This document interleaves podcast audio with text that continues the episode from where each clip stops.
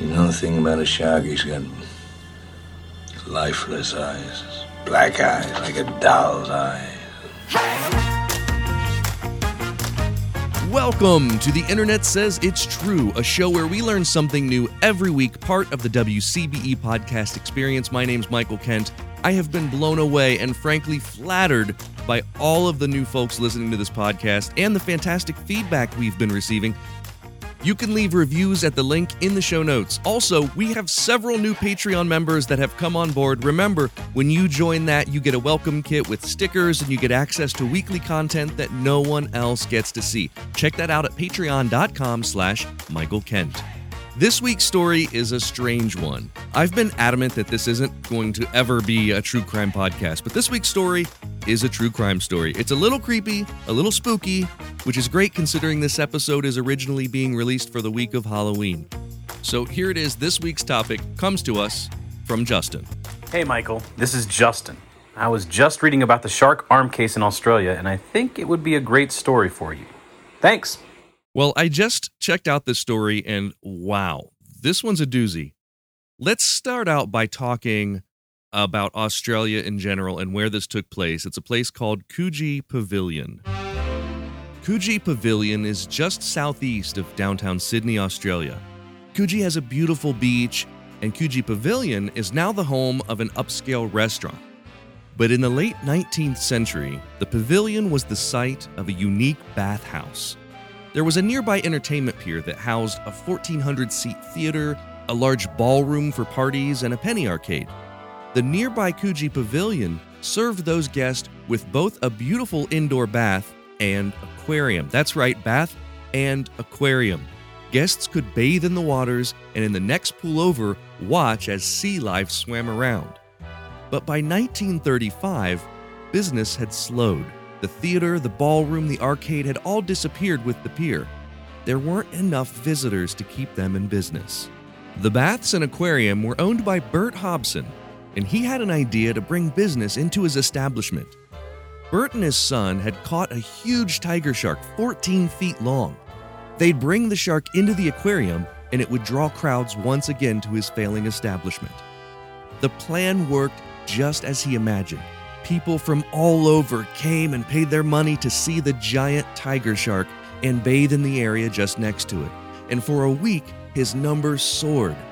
But then came Anzac Day on April 25th. Anzac is sort of a Veterans Day for Australia and New Zealand. And on that day, Coogee Pavilion was packed with onlookers. The shark hadn't adjusted well to captivity.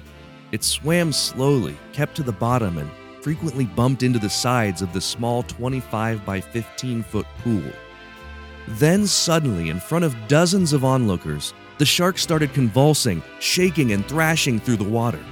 Eventually, out of its mouth, it released a putrid cloud of muck and foam. The aroma of rot filled the room, and guests soon saw that the shark had coughed up a bird, then a rat, then an entire human arm.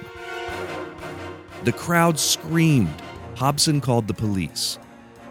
The crowd immediately thought of the reports over the previous summer of shark attacks. There had been no less than six shark attacks in the newspapers in the past year in Australia. So when they saw the partially digested arm float to the surface with much of its flesh still intact and even a tattoo of two men boxing, they thought they were looking at another shark bite victim. But they weren't.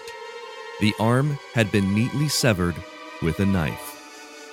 We'll continue this mystery after a word from our sponsors.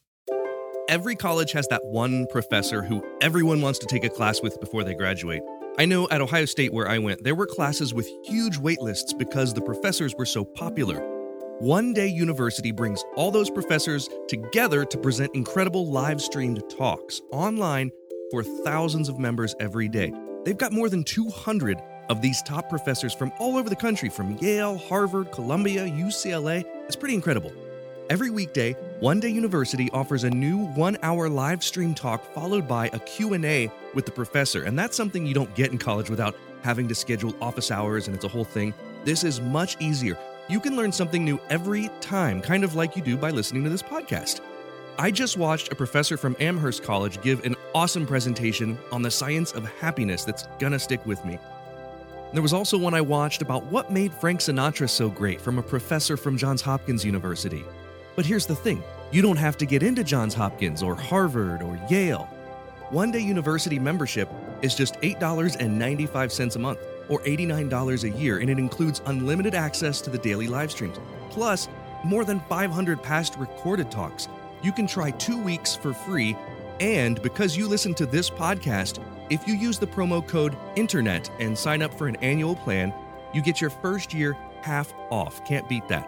Check out One Day University by going to onedayu.com slash internet or use the link in the show notes. The camera zooms in on me. I So we freaked get some high proof alcohol, we get gasoline, anything that says What makes our lives worth living is our mortality. If there were not mortality, we wouldn't be Luckily for me, most of the beauty pageants that I've um, participated in don't. I've done my fair share of blood, man. I've always liked showing myself off naked. got up out of the seat, walked to me, and then slapped me. Spontaneous conversation with people from around the world on Stranger Than Christian, available on your favorite podcast app and at strangerthanchristian.com. I'm not a guy who wears blazers very often, but I've been wearing my new SCOTTeVEST sport coat like every day. It has 19 pockets. It makes me feel like 007 when I'm wearing it. The fit is great, the material is durable, and that's not even their most popular item. They have great, useful jackets for traveling, for hiking, and they're all built around having access to the stuff you need without carrying a bag. Tons of useful, functional pockets. I've known and loved this company for years, long before I ever had a podcast. My oldest SCOTTeVEST jacket is one they don't even make anymore, and it's still in perfect condition after wearing it for years. The best thing you can do is take a look at all the awesome pocket packed clothing on their website. Give them a look at scottevest.com, and just by listening to this show, you get 15% off your order. Enter the promo code TELLME, all one word, T E L L M E. It's scottevest.com, promo code TELLME. Now let's get back to the story.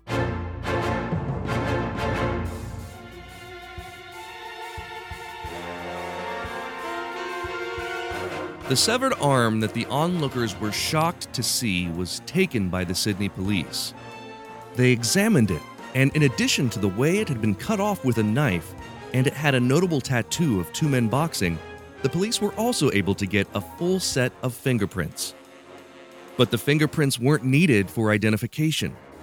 When a man named Edwin Smith read about the tattooed arm in the newspaper, he knew exactly who it belonged to. His brother Jimmy, a one time boxer, had been missing for several weeks. Jimmy Smith had that tattoo on his left arm. Who was Jimmy Smith? He had been born in England but lived in Gladesville on the northwest side of Sydney. He was 45, and while he showed promise as an amateur boxer, that never panned out for him. He ran a local pool hall. Pool meaning billiards, by the way, not meaning pools with people or sharks, for that matter. He managed the pool hall and didn't come by his money exactly legally. He was a known criminal and had ties to a local bigwig of organized crime, Reginald Holmes. Jimmy did odd jobs for Reginald Holmes. Holmes's official career was as a boat builder, but that was just his official income. If something underhanded needed to be done, Jimmy was a low totem pole guy and could get it done for Reginald.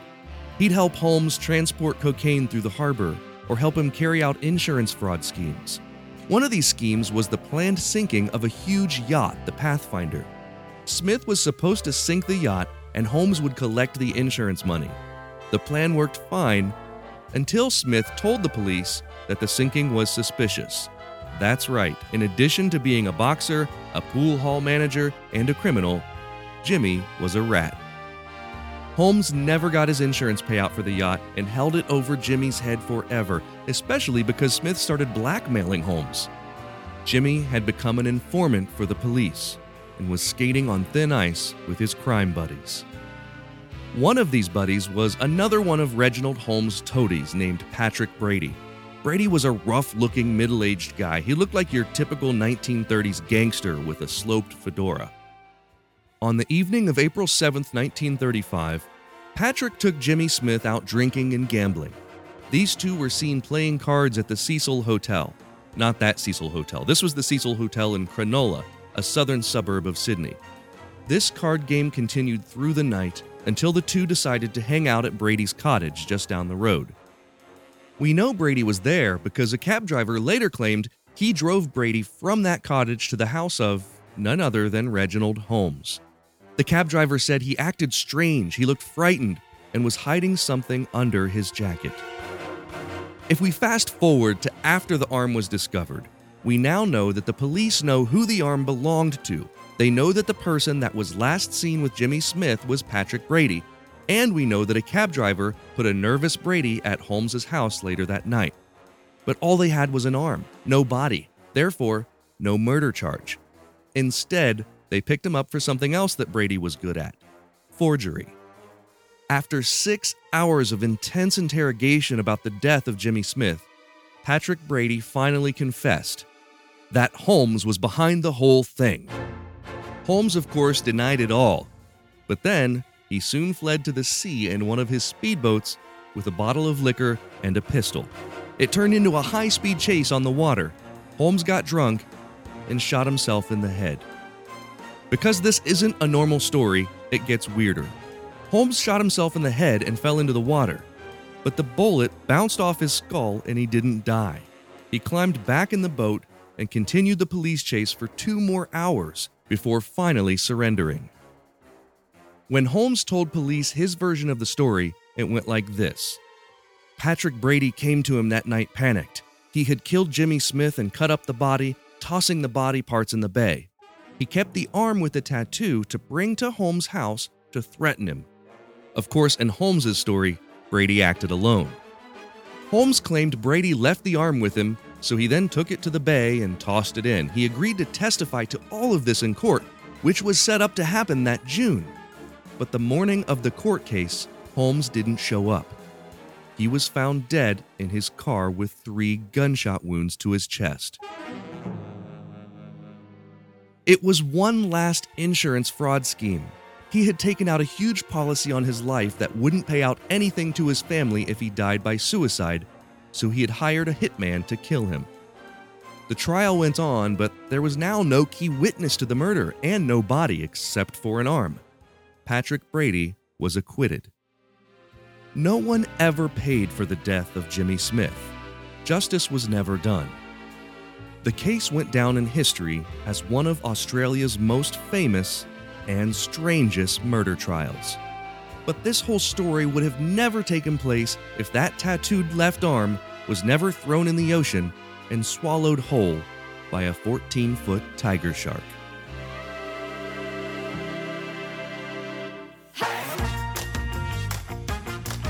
Now it's time for the part of the podcast where I call a friend, and today I'm calling Amma Marfo. Amma is a prolific writer and professional speaker on group dynamics, leadership, and creativity, and a stand up comedian. I'm so happy to have you back on the podcast, Amma. It is always a pleasure to get to chat with you. Yeah. So I'm excited to do this. And learn some weird trivia. I love trivia. So weird trivia is always especially good because it comes in handy for regular trivia. It does, and just to talk about at parties. You know, last time you were on, we talked about trees on buildings. Mhm. Uh, the time before that, we talked about the Boston molasses flood, the flood we of did, molasses. and they they love talking about that here. So I was happy to get to do it. That's good. For this first question, we're playing for a joke. So if you get it right, I have to tell a joke. If you get it wrong, you'll tell me one. Okay. it, it can be a joke book joke. I don't care what kind of joke it is. In 1935, a shark was put on display in a Sydney aquarium. In front of a crowd of onlookers, it vomited up a human arm. Why was that arm notable? A. The arm was covered in feathers. B. The arm had been neatly severed with a knife and led to a murder trial. Or C. The arm had no bones. Oh wow. I get the sense it would be hard to tell if an arm had bones floating in water. So I'm going to eliminate C because that would require more investigation that is elegant for this conversation. So you're saying it was a it was a bones day for that arm, not a no bones day. yes, I believe it was a bones day. Okay. Um, I'm going to say B.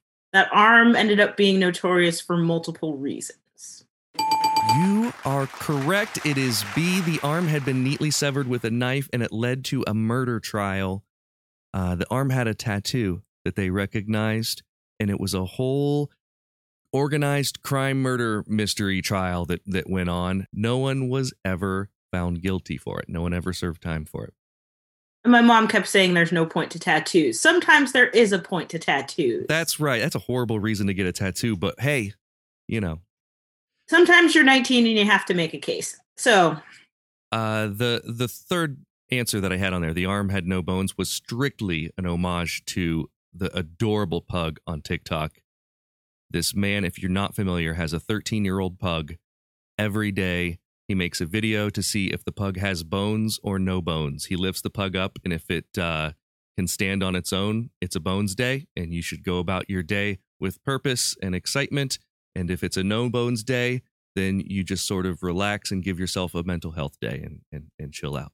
And I just learned the other day that the dog father, the father of that dog, the owner of that dog, uh, went to Emerson College here in Boston. So oh, I consider awesome. that dog to be a proud Bostonian and probably one of my favorite famous Bostonians. Him and Ben Affleck. I am um, slow today, Amma. you, and our listeners may not may hear. I am just. Uh, I've done six shows in the last week. I just got back home, uh, maybe an hour before uh, we're talking now, and uh, but I, I owe you a joke. So why do flamingos stand on one leg? Oh, why do flamingos stand on one leg? If they lifted up the other one, they'd fall over. Oh, I like that. And look at you, refusing to have a no bones day. You're like, no, we're putting bones in this day. We're getting things done. I am pushing forward. Question two. For this question, we're playing for the rights to claim ownership of the podcast for one week. This doesn't Ooh. come with any payment or sponsorship, just ownership of the internet says it's true for a week. Okay. In the 1920s and 30s, it was common for mobsters in Sydney, Australia to dismember their victims and throw them in Gunnamatta Bay. Gunnamatta Bay? Gunnamatta, Gunnamatta, we'll say. Gunnamatta Bay. Which one of these colloquialisms did they use to describe that act?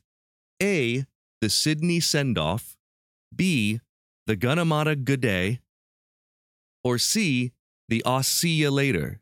I mean, I like the absolute silliness of B and C, and I really like applying that silliness to mobsters, but I think A is the most likely because B and C feel a little bit too loose for the population using the terminology.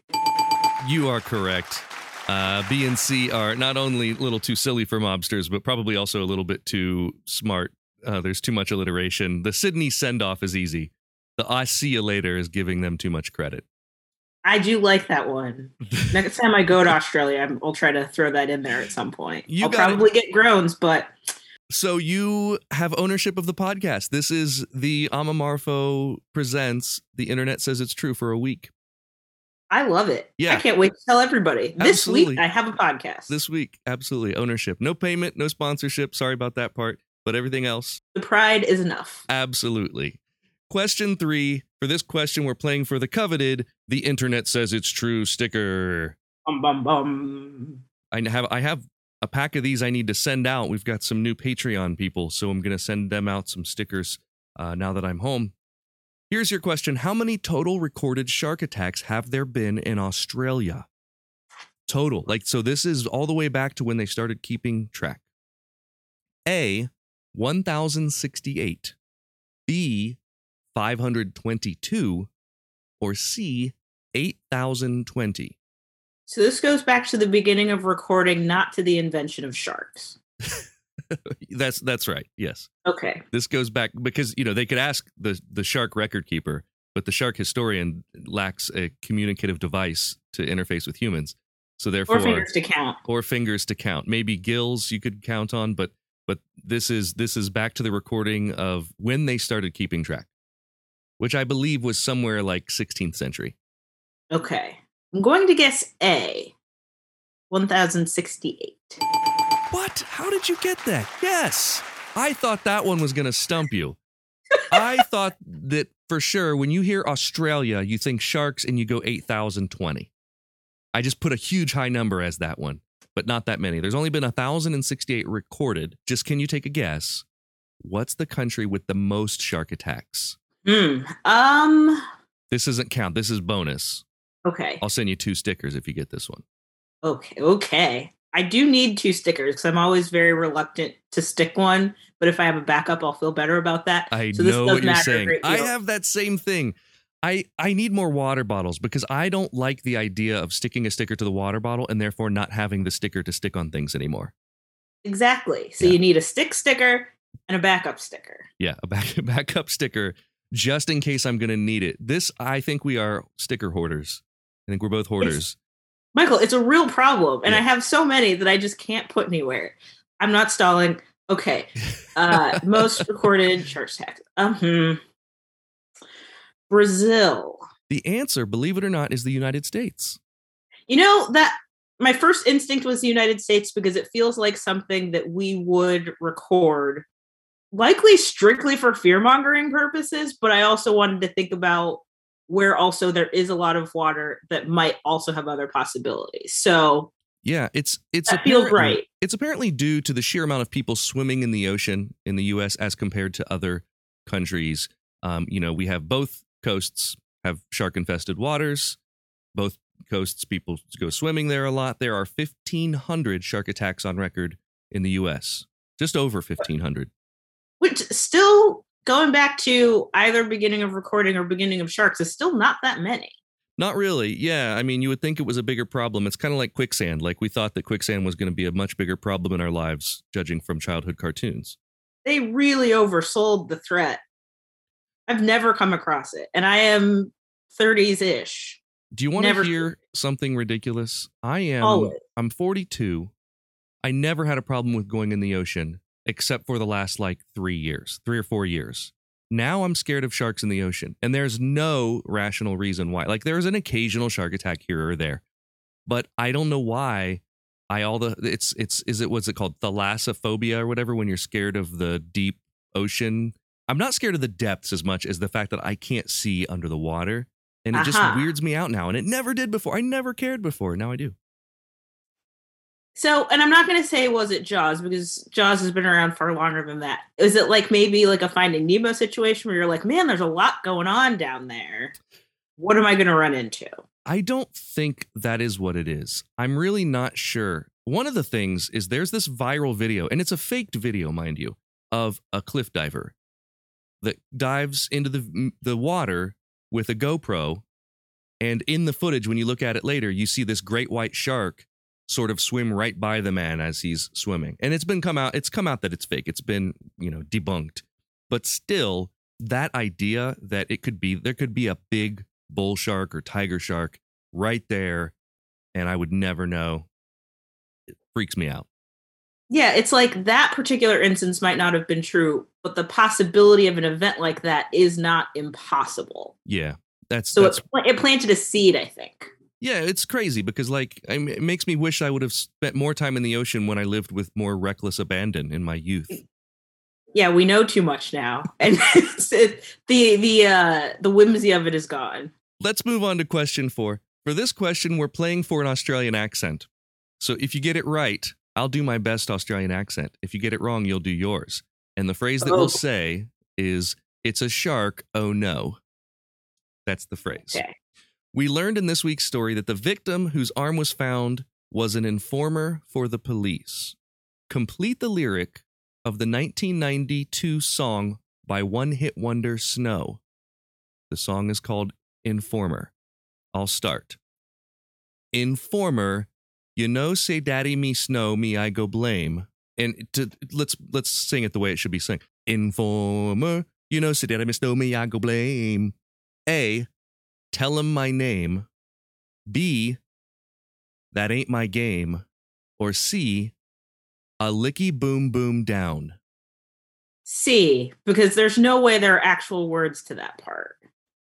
I refuse to believe it. I think it is C. If it is words, I will be genuinely surprised. Let's listen.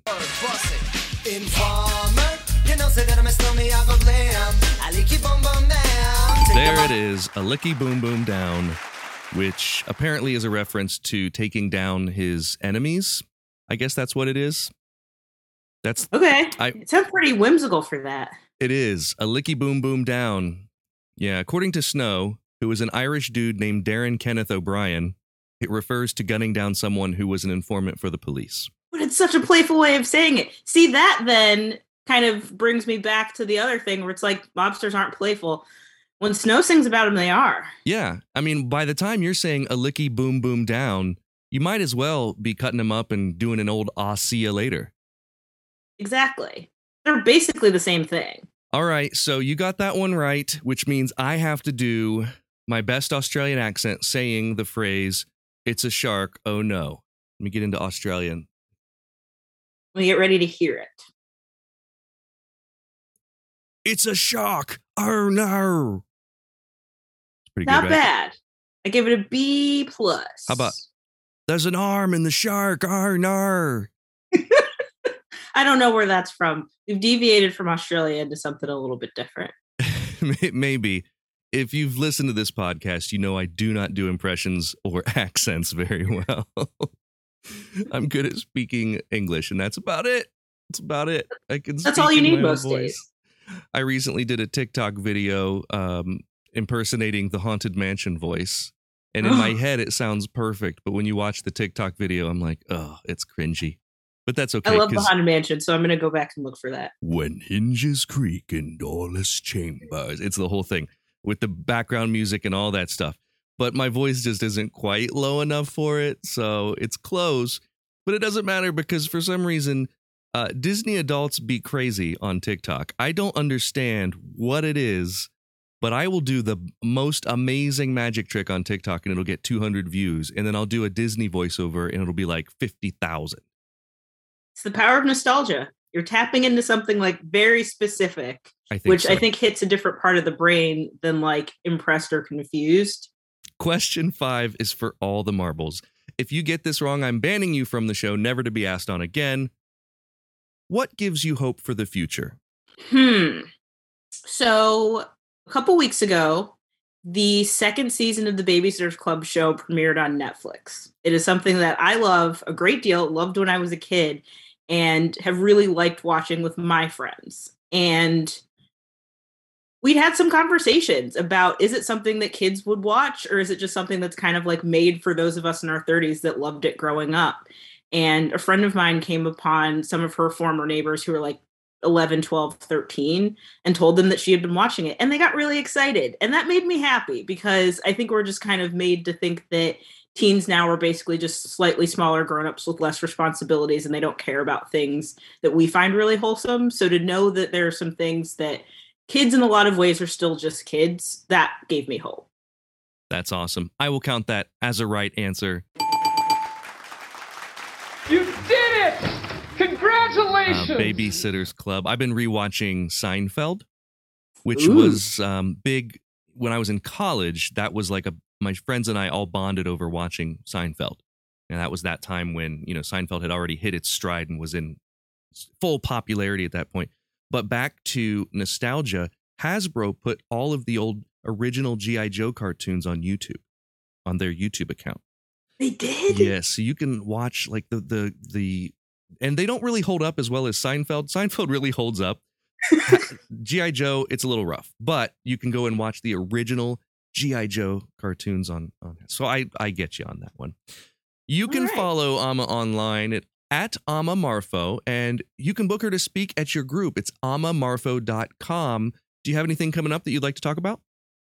I do have a couple of Zoom comedy shows on Tuesday the 26th at 7:30. I have one through a New York group called Glass Houses Comedy.